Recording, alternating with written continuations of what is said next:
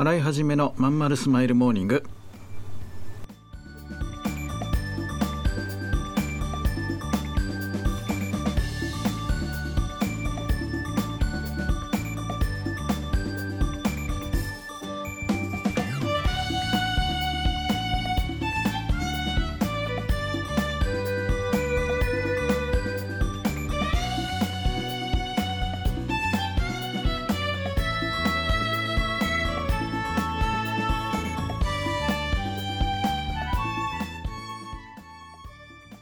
おはようございます。洗いはじめです。洗いはじめのまんまるスマイルモーニング。2022年7月19日火曜日。皆さんいかがお過ごしでしょうか？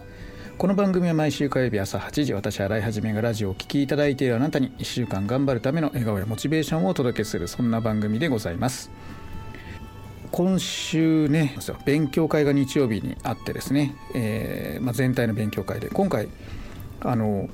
会場にね来ていただける方が結構多くてあの多くてっていうかまあ以前に比べればね3分の1ぐらいなんですけどあのまあ少しずつコロナ前に戻ってきたかなって思っていたらもうあの新規感染者何万人っていうのにどれほどの意味があるのかって議論があれだけされていてもまだこういう感じなんですね。まあ正直僕は科学者じゃないので何がね医者医者でもないので何がどうのこうのとか言われても分かんないんですけどなんかねまたせっかく戻りつつあったいろんなものがうんまた元に戻っていっちゃうとなるとこれ大変な損失ですからね今の日本にこんな、ね、以前みたいな行動制限とか仮にかかるようなことあったらえらいことになるしまあ逆にこれ問題でね行動制限をかけないから保証がないわけですよね。で飲食もそうだしうちみたいなそのイベントをやる会社もねもう大変なことばっかりです。うちが一番やっぱダメージあるのはあの会場の確保なんですよね。とにかくねあの政府から要請が出てませんからってことでねキャンセルできないんですよ。で1回キャンあの、まあ、会場を借りるごとに、まあ、6万7万っていう金額がかかるのででそこに当然人件費も入ってくるのでね。そのでイベントが流れた場合の保証も政府が禁止してませんので勝手に皆さん自粛してるだけですからっていうのが会場屋さんの建前ですからね。これは今後またえらいことになりそうですね、うん、非常に頭が痛くて悩んでいるところですかね。洗い始めのまんまるスマイルモーニング。この番組は東京豊島区池袋 87.8MHz 池袋 FM のスタジオからお送りしております。本日もよろしくお付き合いください。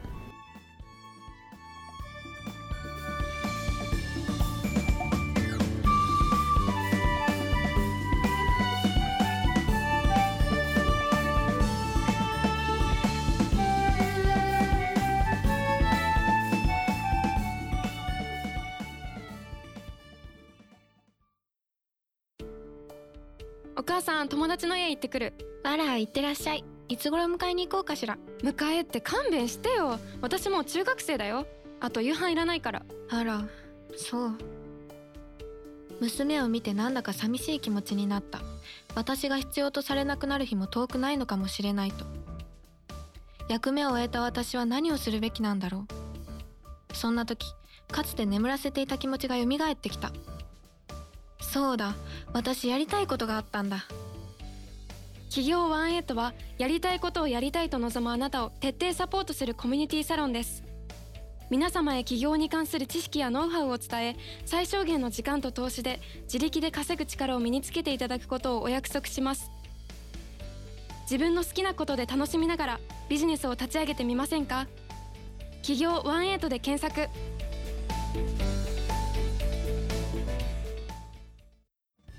洗い始めのまんまるスマイルモーニングということでダイエットについてちょっと話してみようかなと。いやもうね納得いかないんですよ。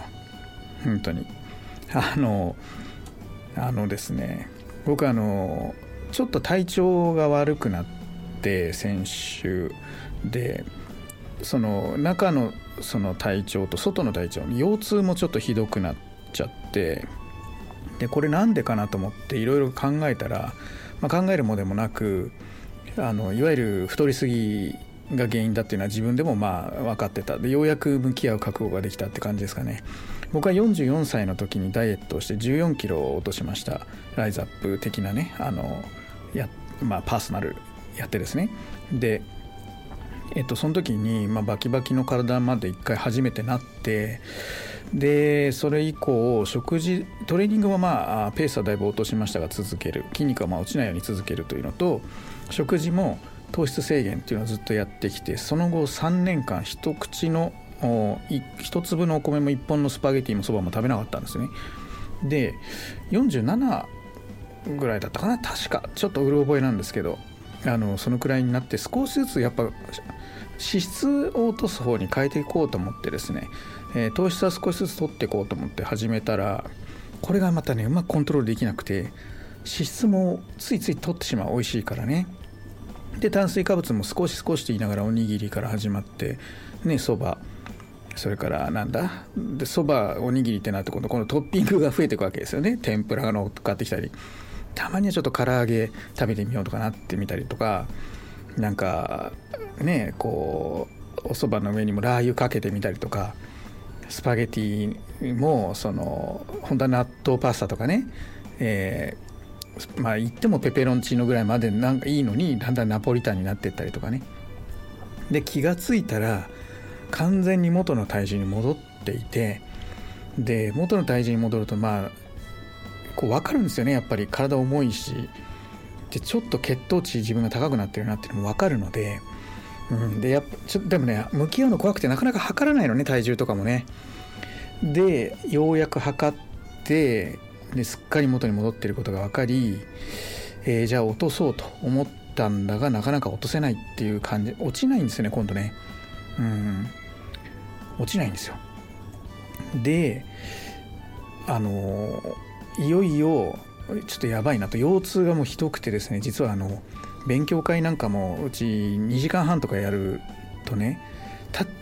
てられないんですよ実は。まあ立ってるんですけどもうあ歩け歩くのもしんどいみたいな状態なんですよ実は。で、えー、腹筋とかもやってあのお尻の筋肉も鍛えてるんですが若い頃はそれで治ったんだけど今ちょっと治らなくてマッサージとか通ってるんですけどねそれでも治んないわけです。でこれはもういよいよやっぱり痩せるしかないってなってですね先週の月曜日からダイエットを始めました。でえっ、ー、とね結構今回はあのきつめのダイエットをやっていて、まあ、体重はね全然落ちないしお腹の出具合も全然変わらないんですけど、まあ、少しね体が一旦リセットされたかなっていう感覚はありますね。まずあの食事はダイエット始めて最初の3日間は何も食べなかったですね。あでもねあのプロテインは1日4回飲むって感じです。で4日目になった時にあのお腹が空きすぎて眠れないっていう状態になったのであの朝フラフラになっちゃってね。なのであの5日目に入ったらあの松茸のお吸い物コップ1杯飲みました。であとはやっぱプロテインだけ。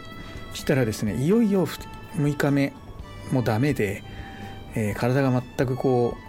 気持ちはいいんですよ。こうなんていうのかな。胃腸が休んでる感覚。血液がちょっとだけだけど浄化される感覚っていうのがあって体調は非常にいいんですね。だけどなんか気力がないで眠れないから眠れないからフラフラしてるって感じ。なのでえー、っとねお豆腐冷ややっこ一つとところてん一つ食べました。で驚いたのはこのたった一つの冷ややっこ、えーと、木綿豆腐のねとたった一個のこの、えー、ところてんこれを食べるだけでこんなに違うのかっていうぐらい寝れるし記憶が蘇ってくるんですね。これってだから一回飢餓状態に体を置くことによって何か何かがリセットされたのか分かんない。前なんかその冷ややっこなんかねペロッと食べてはい次次ってどんどん食べていくのがもうこの冷ややっことところてんを食べただけで心も体も満たされてぐっすり眠れるんですよね。なんか人間の体ってなんかすげえなと思ってこれまあいい意味のすごいなのか悪い意味のすごいなのかちょっと分かんないんですけど一旦ねこのダイエットをえっ、と今週いっぱいつまりこの放送を聞いていただいている一杯、えー、続けてみようと思ってて、うん、あでもねとあのカツ丼とかピザとかケンタッキーとかめっちゃ夢見ます。昨日もねなんか僕あのピザの上に乗ってダンスしてる夢見ましたね。めっちゃ踊ってましたね。お母さん友達の家行ってくる。あら行ってらっしゃい。いつ頃迎えに行こうかしら。迎えって勘弁してよ。私もう中学生だよ。あと夕飯いらないから。あらそう。娘を見てなんだか寂しい気持ちになった。私が必要とされなくなる日も遠くないのかもしれないと。役目を終えた私は何をするべきなんだろう。そんな時かつて眠らせていた気持ちが蘇ってきた。そうだ私やりたいことがあったんだ。企業ワンエイトはやりたいことをやりたいと望むあなたを徹底サポートするコミュニティサロンです。皆様へ起業に関する知識やノウハウを伝え最小限の時間と投資で自力で稼ぐ力を身につけていただくことをお約束します。自分の好きなことで楽しみながらビジネスを立ち上げてみませんか？企業ワンエイトで検索。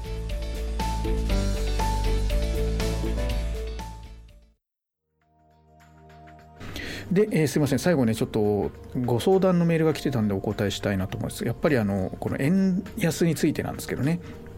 うん。えーと、コロナと円安でせっかく戻ってきた、えー、飲食店の商売がちょっと難しくなりそうだというようなご相談を、えーと、いただきました。ななんで僕のところに来たのかちょっと分かんないんですけど最近ねこういうもうすでに商売を始められてる経営者の方からのご相談ものすごく多くてうん。えー、でなんか知らないけどただで相談乗ろうとするんで本当に腹立ってるんですけどなんでもあのちょっとねラジオでね一般向けにお答えしたいなと思うんですけどね、えー、ぶっちゃけですねコロナとかあと飲食店に関してはこの秋に向けてもう最最悪な事態に入っていくというのを覚悟しておいてもらった方がいいかなというふうに考えてます。まあ、当たり前のことながらですねこの感染、えー、ものすごい勢いで広まっていくことになると思います。で、えー、と広まっていくと、まあ、若い人はねもうマスクとかその無視して動くでしょうけれどもやっぱり高齢者の人とか40代50代で子供ちっちゃい子供がいる人なんかはですね、えー、やっぱ飲みに行ったりしなくなるはずです。なのでえっと、やっぱ6割ぐらいに戻っちゃうと思うんですね。せっかく今戻りかけたと思うんだけどまた戻ると。で GoTo なんかも、えー、やっぱりなんていうのかな先送りになるし、えー、っとインバウンドの緩和もややスローペースになるかもしれない。ね、これインバウンドについてはかもしれないだけど少なくとも日本人の行動については、えー、自粛ムードが漂うことは間違いないということですね。なので秋にかけてどんどん、えー、コロナの影響でまず下がっていくと。で一方で、えー、と円安ね。えー、特に洋物、まあ、欧米系の食材ですよね。小麦含めた、えー、それからヨーロッパから来るものというとワインとかね、えー、なんだあとハムとかそういったものとかね、えー、国産になかなか置き換えオリーブとかそういう国産のものでなかなか代用品がないようなものっていうのはえーとね、ものすごい今インフレになって円安になっているのでそのダブルの仕掛けでですねどんどんどんどん値上がりしていくと思われます。なのでいわゆるイタリアンとかね、えー、バル系はあどんどんどんどん和風居酒屋にはかなわなくなっていく。まあ和風居酒屋が国産のものを使っているかどうかまだ分かんないんですけどえー、競争力的に厳しくなっていくでしょうね。でさらにコロナも政府が行動制限はしませんって言って逃げちゃうでしょうからいわゆる勝手に国民が自粛しだすっていうのが一番その保証的にはまずいわけですよね。なので、えー、どんどん落ちていっちゃうんじゃないかなというふうに思います。でじゃどうしたらいいですかってことなんですけど、うん、やっぱ国産のものに置き換えていくのとあとはまあ時短営業ですよね、うん、それからまあいつも通りのそのテイクアウトとかね、まあ、いわゆるやってきたことをやるということとあとはまあなんだろう出口戦略としてここまで損益が出たら一旦店閉めるとかその辺りもね計画に入れておく必要があるのかなというふうに思いますね。なんか冷たい回答ですけどももうこの円安それからコロナに関してはもう私たちが知恵で乗り越えられるレベルを超えている災いわゆるディザス災害なので